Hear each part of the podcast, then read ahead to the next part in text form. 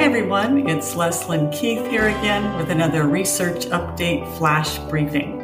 I'm the Director of Research and President of the Board for the Lipedema Project. I like to keep you abreast of the latest research of relevance to lipedema with these flash briefings.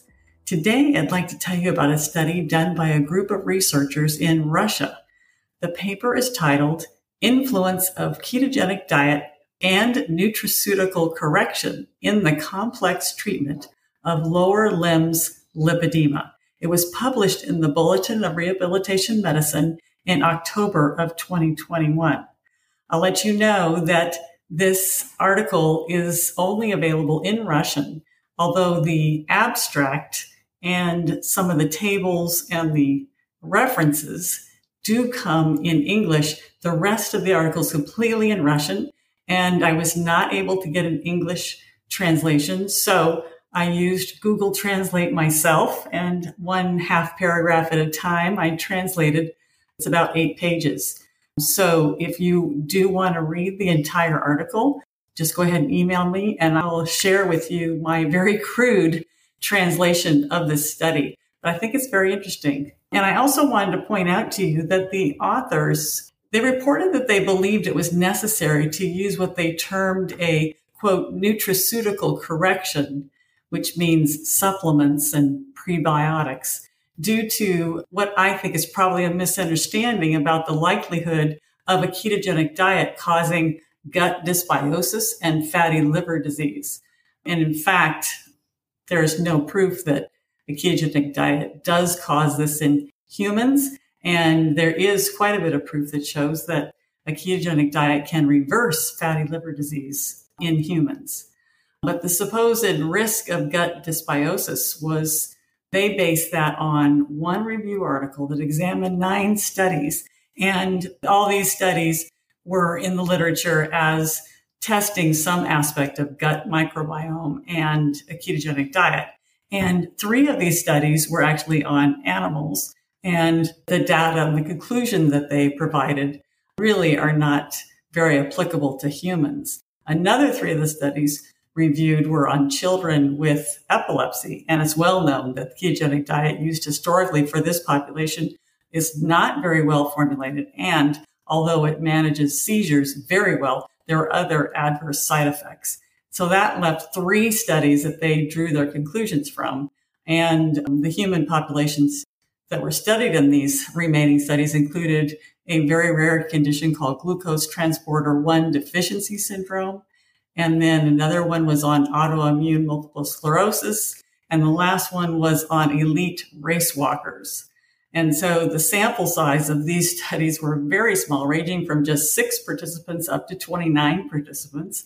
And the intervention length of one study was only three weeks, while the other two were three months and six months. So in my opinion, this is very flimsy evidence to base a fear of gut dysbiosis on. And then the whole idea that consumption of saturated fat could cause fatty liver disease seemed to be based on one animal study. And again, we know that it's very hard to extrapolate information about animals. It's simply, we just don't have the same digestive system that mice do. And so it's not very applicable to humans. And in fact, as I said, there's multiple studies that use human subjects that show a ketogenic diet can actually reverse fatty liver disease. And when I write this up as a blog post, when I review this article, I will include all the references of all these studies I've just been talking about.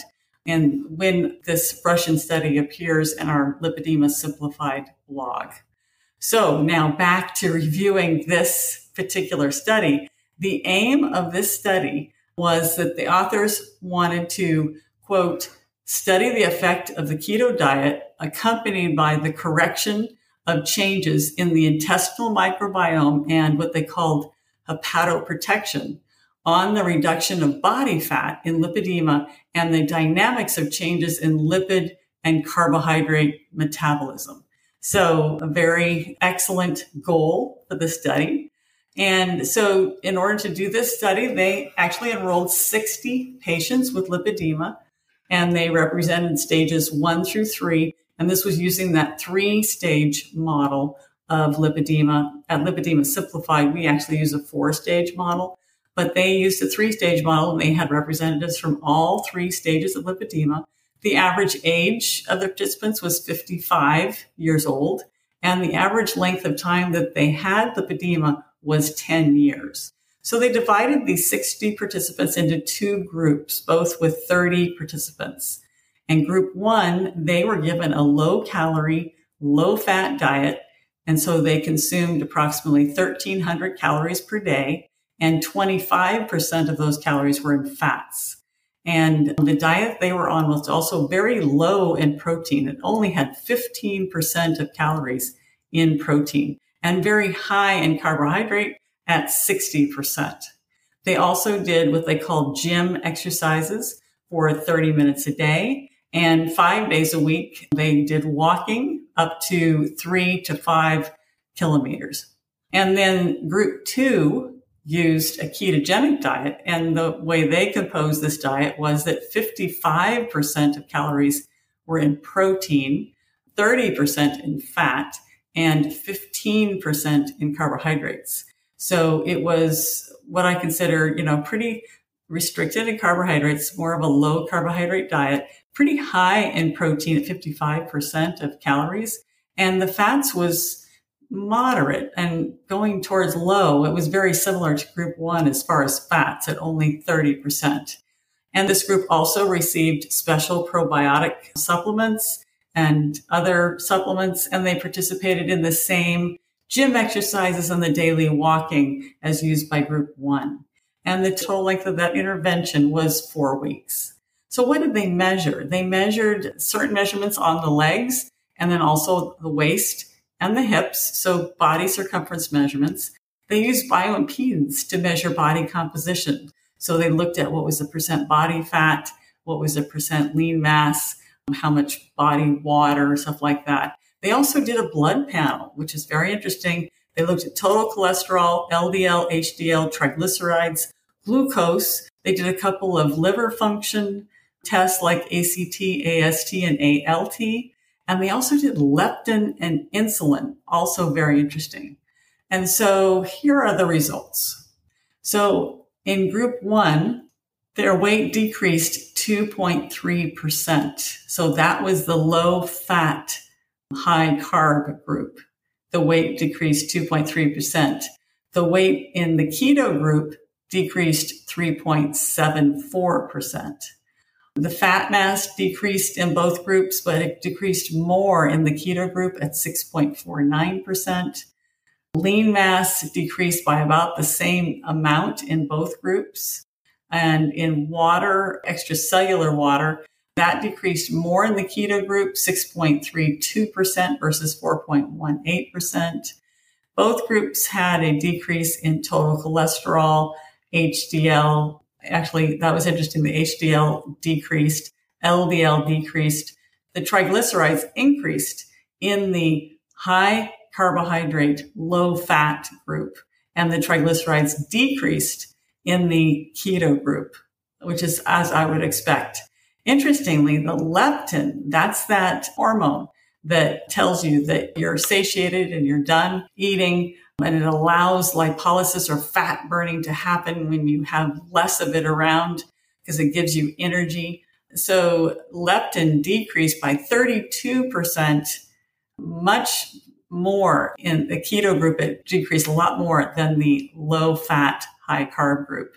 Insulin did not change at all in the low fat, high carb group, and it decreased by 9.87% in the keto group.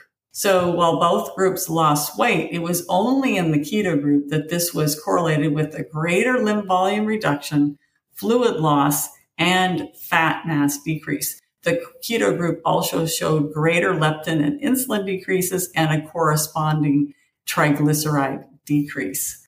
So the conclusions that the authors came to is that they state that their studies showed that a ketogenic diet with appropriate supplementation and exercise can be an effective treatment for lipedema. It is unfortunate, however, that the outcomes are somewhat clouded by the use of supplementation. And the authors tend to give a great deal of credit to the supplements rather than the diet. It is also unfortunate that the fats were so restricted to only 30% of calories And actually, when you look at the tables on the foods that they actually encourage them to eat, the participants were encouraged to avoid saturated fats.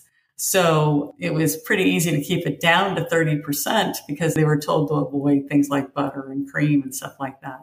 And the biggest difference between the diets is really the amount of carbohydrate restriction and the amount of protein allowance. So it was more of a low carb, high protein diet versus a low protein, high carb diet.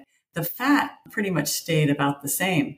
But because it was the protein and the carbs that were really manipulated, it may suggest that restricting carbohydrates can reduce potentially inflammatory foods and may help reduce fat mass in lipedema. So I think this is, you know, well worth reading this study. It's more justification, more substantiation of our hypothesis that a ketogenic diet is really a good way to eat if you have lipedema. Thank you so much for joining me today. If you haven't already subscribed to our daily flash briefings of tips, tools, and research about lipedema, you can subscribe at Apple, Spotify, Amazon Alexa, or here at this website, lipedema-simplified.org slash flash, where you'll find an archive of all of our flash briefings. You can now also follow Living Well with Lipedema on Amazon Music and get new episodes when they become available.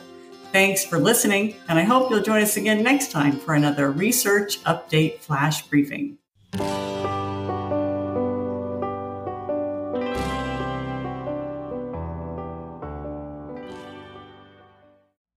Hi there, this is Catherine Seo with a very quick and exciting announcement just to let you know our three day event, Heart to Heart, is coming up March 31st, April 1 and 2. Make sure you don't miss it. We have speakers coming from all over the world and an amazing schedule for interaction with all of the community. It's going to be spectacular. Go to lipedema-simplified.org and be sure to click the link to get more information. And we'll see you there.